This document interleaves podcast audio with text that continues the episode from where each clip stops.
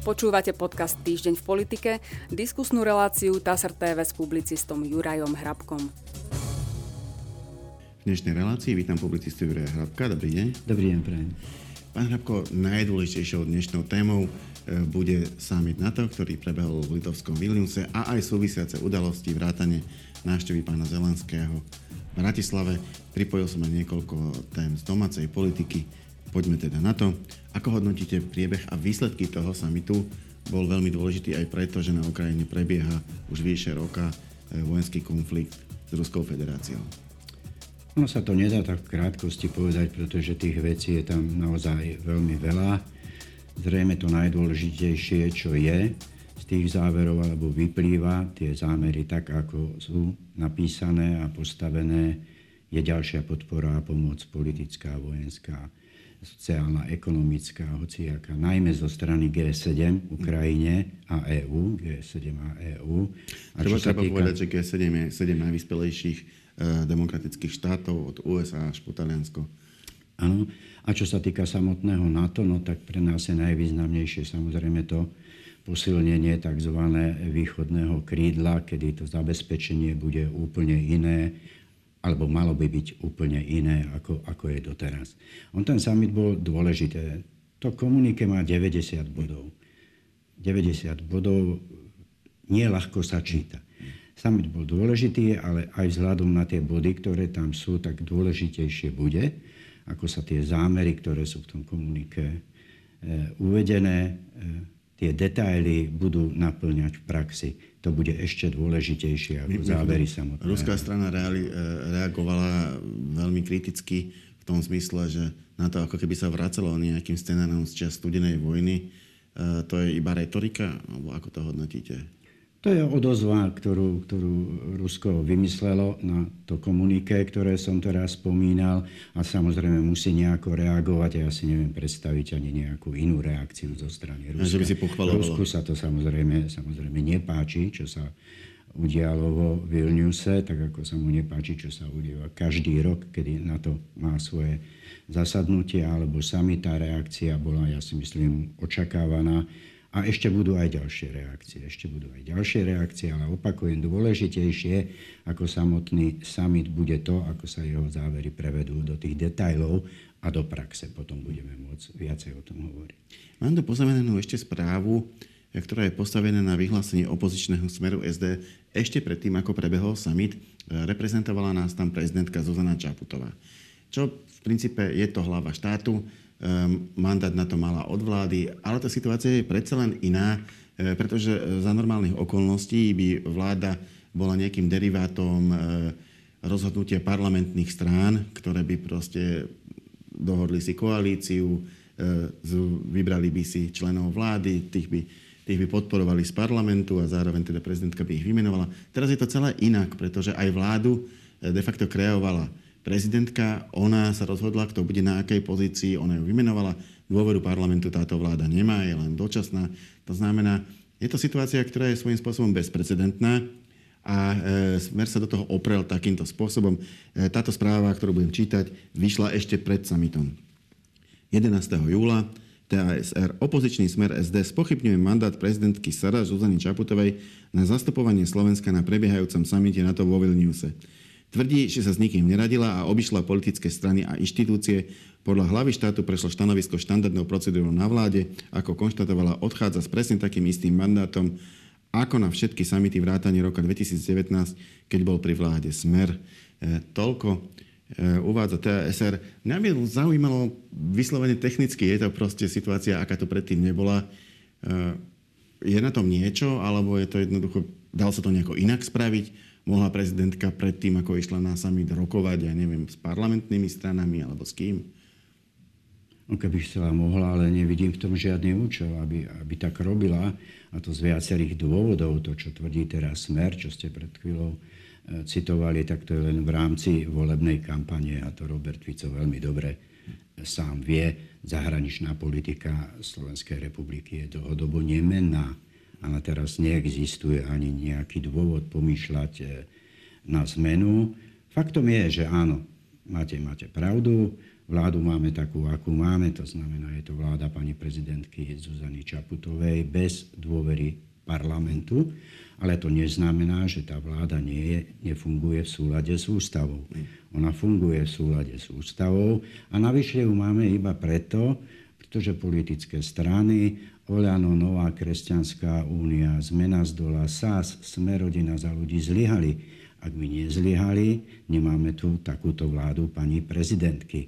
Ja si myslím, že to vôbec nie je dôležité, čo hovorí Robert Fico. Opakujem, tá zahraničná politika je daná. Pani prezidentka nejako neporušila ani uznesenia parlamentu, ani, ani uznesenia vlády, ktoré sa, ktoré sa týkajú týchto vecí. Je to len v rámci, v rámci volie. Robert Fico to veľmi dobre vie. Myslí si a zrejme aj dokáže nejakých voličov týmto osloviť, tak preto to uchopil ako tému. Hm? Sám by ale nekonal inak, ak by bol v pozícii prezidenta, samozrejme. Sami to predchádzalo turné ukrajinského prezidenta Volodymyra Zelenského po európskych štátoch a v rámci neho navštívil aj Slovensko. Ako uvádza TSR, Zelenský sa v piatok 7. júla stretol s prezidentkou Zuzanou Čaputovou v prezidentskom paláci, hovoril aj s predsedom parlamentu Borisom Kolárom a premiérom Ludovitom Ódorom. Ako toto hodnotíte, túto návštevu, tieto rozhovory? E, čo bolo ich predmetom a k čomu viedli? No, musíme to ale povedať v tej súvislosti, že to nebola iba návšteva Slovenska. Áno, od nás rovno išiel do Českej republiky. A tak Naopak z Českej republiky tak, prišiel, predtým bol ešte v Bulharsku. To je detail. Mm. Jednoducho chcem tým povedať, že nenavštívili iba mm. Slovensko, ale viacero krajín a ten zámer bol podľa mňa jasný a čitateľský, bol to lobbying Volodymyr Zelenský sa snažil lobovať v týchto krajinách, vrátane Slovenska, aby na tom samite na to presadzovali a zapájali sa do rozhovoru s takým výsledkom, aby Ukrajina dostala nejaký jasný dátum vstupu do NATO. Jednoducho loboval pre svoju krajinu, čo je úplne prirodzené a samozrejme a robiť by to tak mal a aj robí každý prezident, ak má nejaké záujmy. No je pravda, že jasný dátum sa stanoviť jednoducho nedá aj vzhľadom, vzhľadom na pravidlá NATO. E, Ukrajina môže vstúpiť do NATO, ale nesmie byť v tom čase na jej území ozbrojený konflikt, ozbrojený konflikt, ale nevieme, k akému dátumu by sa mohol ukončiť, tak sa potom ťažko dá aj nejak, stanoviť nejaký dátum, ktorý by sa dal pánovi Zelenskému. A ani nakoniec takému dátumu neprišlo. Isté, že ale dalo by sa, samozrejme išlo by to, išlo by to, keby bola vôľa, keby to bolo rozumné a keby sa chcelo, tak by to išlo, pretože t- dalo by sa to naformulovať nie na konkrétny mm. dátum, teraz si vymyslím 31. oktobra 2024, ale dá, dalo by sa to naformulovať vtedy, keď budú bude vojna na Ukrajine ukončená, keď bude nejaká dohoda v prípade s Ruskom, keď to bude akceptovať tamten a onen a tento. Volodymyr Zelenský jednoducho chcel, chcel viac, ako dosiahol, to je úplne, úplne v poriadku, že sa snažil takýmto spôsobom lobovať aj na Slovensku. Pokiaľ viem, Slovensko aj Česká republika mu takúto pomoc e, prislúbili. Nepodarilo sa to, nie je to žiadna tragédia. Sám hovoríte, že by to ani nemalo až taký zmysel. Dosiahol inak bol, veľa. Inak on bol spokojný s výsledkom no, tohto samitu, aspoň takto to formuloval vo svojom vyhlásení. Myslím si, že Ukrajina dosiahla naozaj veľa napriek retorike ukrajinského prezidenta pred samitom. Ona bola iná pred samitom a iná po samite, ale to bola každých, eh, každého významného politika. Ja si myslím, že Ukrajina dosiahla to, čo vlastne doteraz, dá sa to povedať aj tak, nedosiahla žiadna iná krajina. A tým nemyslím len odpustenie toho jedného kroku, ktorý trvá viacero, plán. viacero rokov toho, toho akčného plánu, alebo zriadená Rada NATO Ukrajina. Ja si teda neviem, možno historici budú vedieť, či takáto Rada NATO E, už bola, lebo pokiaľ ja si pamätám, tak čo sa týka Gruzínska, tak tam je komisia na to. Mm-hmm. A medzi tými dvomi slovami je veľký rozdiel. Komisia a rada, rada na to. Nehovoriac o právomociach, ktoré má komisia, ktoré má tá rada a to, ako, ako budú prebiehať tie, e, tie rozhovory s Ukrajinou.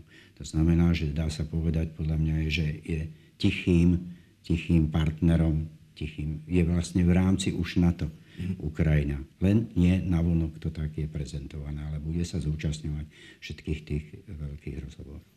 Minimálne v tejto, prostredníctvom tejto rady. Áno, prostredníctvom tejto rady. Mimo parlamentný hlas SD sa chce stať riadnym členom strany európskych socialistov.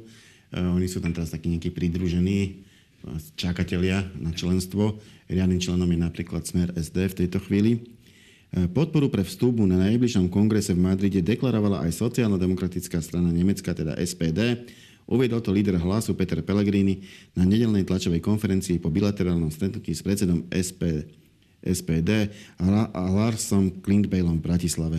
Požiadal som o podporu v našom snažení stať sa členom. Som rád, že mi túto podporu tlmočil a SPD bude hlasovať a podporí vstup strany hlas medzi riadnych členov, keďže doteraz sme len asociovaným a pridruženým, povedal Pellegrini podľa TASR. E, je to len taká partajná záležitosť, alebo aký význam má to, keď e, naša strana sa začlení do nejakej veľkej e, európskej strany, ktorá má vplyv aj v Európskom parlamente?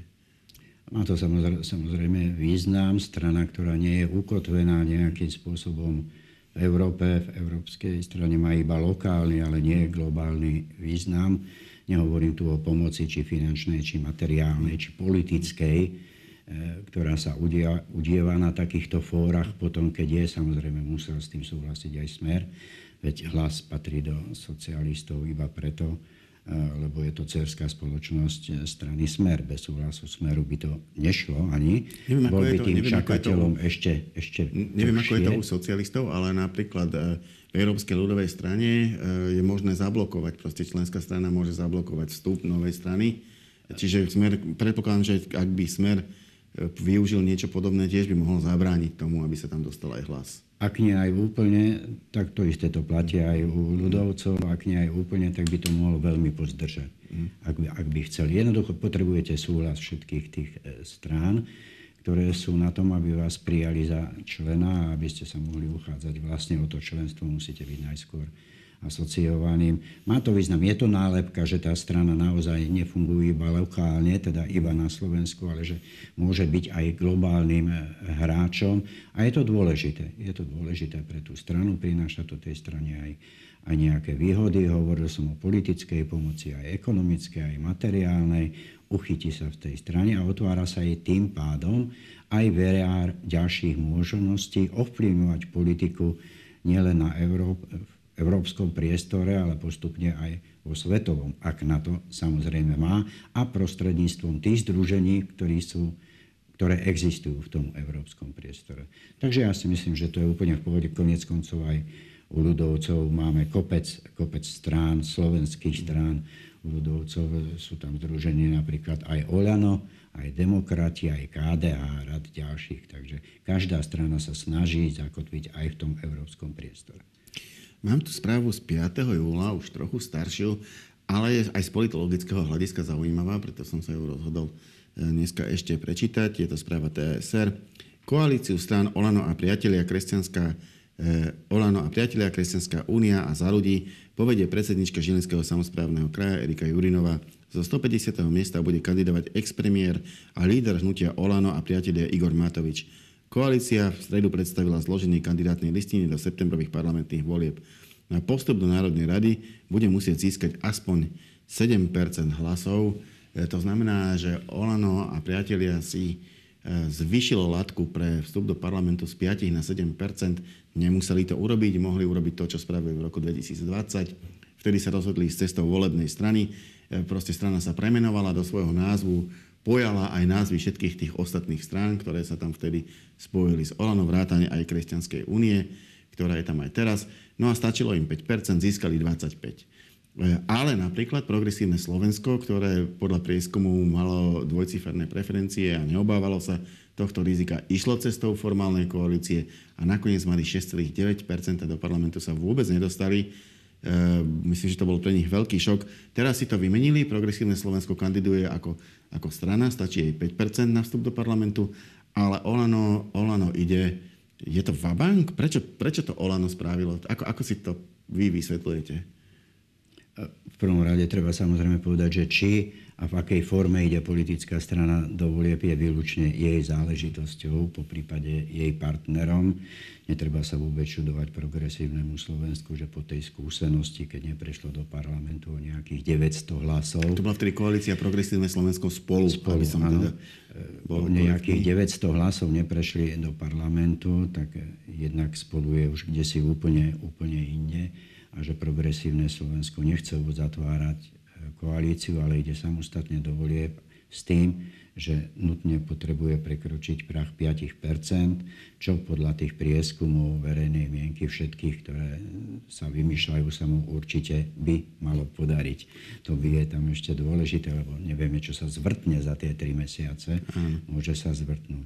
No čo sa týka Olano, tak áno, samozrejme, Olano v minulých voľbách išiel v tichej koalícii s novou kresťanskou úniou a zmenou z dola. Mm. Jana Budaja, to bola tichá, nepriznaná koalícia, stačilo im na vstup do parlamentu 5%, nepotrebovali 10%, čo by ako štvor koalícia už potrebovali. No a teraz sa to zvrtlo, pretože je iná situácia. Je iná situácia, bolo treba vymyslieť niečo nové. Na vymýšľanie je Igor Matovič skvelý, vždy vymyslí, musí sa dokázať odpútať od tých troch rokov, ktoré tu vládli aj ktorých bol aj on súčasťou premiéra. Všetci vieme už, že jeho vláda ne, nebude zapísaná v dejepise, ako to myslel a hovoril on ako najlepšia, ale ako najkračia, ak tam bude vôbec e, zapísaná v tých učebniciach. Čiže musel prísť nejakým novým nápadom a s týmto novým nápadom prišiel. Tak Olano od januára do dnes zmenilo trikrát názov svojej strany. Áno. To o niečom svedčí. To nie je dobrá vizitka, o niečom to svedčí. Zmenilo tri razy názov svojej strany a zmenilo ho takým spôsobom, teda povedalo, že ide do koalície a viem, že ide, ide v koalícii. To sa už zmeniť nedá, pretože strana bola zaregistrovaná. Bude v koalícii s novou a stranou za ľudí, to znamená, že bude potrebovať 7 S Kresťanskou úniou? Prekračať, pardon, áno, s Kresťanskou úniou a za ľudí s novú, nie, novú má iba, iba v názve. Nie, tak ako novú, no, novú, má, novú má aj v sebe, e, vo svojej kandidátke, pretože sa ešte aj. predtým dohodli aj teda s predstaviteľmi tejto strany. Tá je tam zase na tej kandidátnej listine tak ako keby po starom. Tá po star, tak je, je po starom, pretože keby bola po novom, už nepotr- ne, by Nestačilo 7%. 7%, ale potrebovali 10% a to už by bol veľký risk aj pre Igora Matoviča. Asi. Podľa mňa aj toto je veľký risk. Preto, si myslíte, že nie? Ja si myslím, že až taký veľký risk to nie je. Igor Matovič je veľký hráč, on vie, vie, vie rozprávať, vie robiť tú kampaň. Podľa mňa vyhráva aj pokry, keď hrá. To ja neviem, či, či, či hrá poker, ale jeho to baví, tá kampaň a chce to dosiahnuť, ale myslím si, že 10% bolo už aj pre neho veľa, preto išiel iba na tých 7%. Veď pozrite sa, e, ako sa menuje jeho strana. Tá jeho strana má 6 názvov v sebe obsahuje. V skratke je to Olano a priatelia, ale celý ten názov je dlhý e, ako týždeň celý. E, zbudzuje to u voličov zrejme, alebo zámery, aby to vzbudilo u voličov nejaký dojem mohutnosti tej strany, že pozrite sa, koľko nás je, veľa nás je, ale slobodný a zodpovedný Pači Valérom a tí ďalší, to nie sú politické strany. To je len názov, ktorý si Igor Matovič a spolu vymysleli, práskli ho do názvu a jednoducho v tom názve to je, ale má to vzbudovať ten dojem, je nás veľa, pridajte sa, však už nás je dosť, pridajte sa aj vy. Ľudia sa zväčša zvyknú pridávať k tomu, kto je silný, kto je, kto je mohutný a zrejme aj na toto vsádza Igor Matovič, ale vo všeobecnosti podľa mňa, podľa mňa je to obchádzanie zmyslu aj ducha zákona, niečo, niečo takéhoto. Nehovorím o porušení zákona, ale o obchádzaní ducha a jeho zmyslu. V obchádzaní e, zákonov sme majstri, svetoví majstri a Igor Matovič možno aj rekordér. Ďakujem pekne, to bola posledná otázka našej dnešnej debaty a za účasť na nej ďakujem Jurajovi Hrabkovi. Ďakujem za pozvanie. A my sa s pánom Hrabkom opäť stretneme na budúci týždeň. Dovidenia. thank you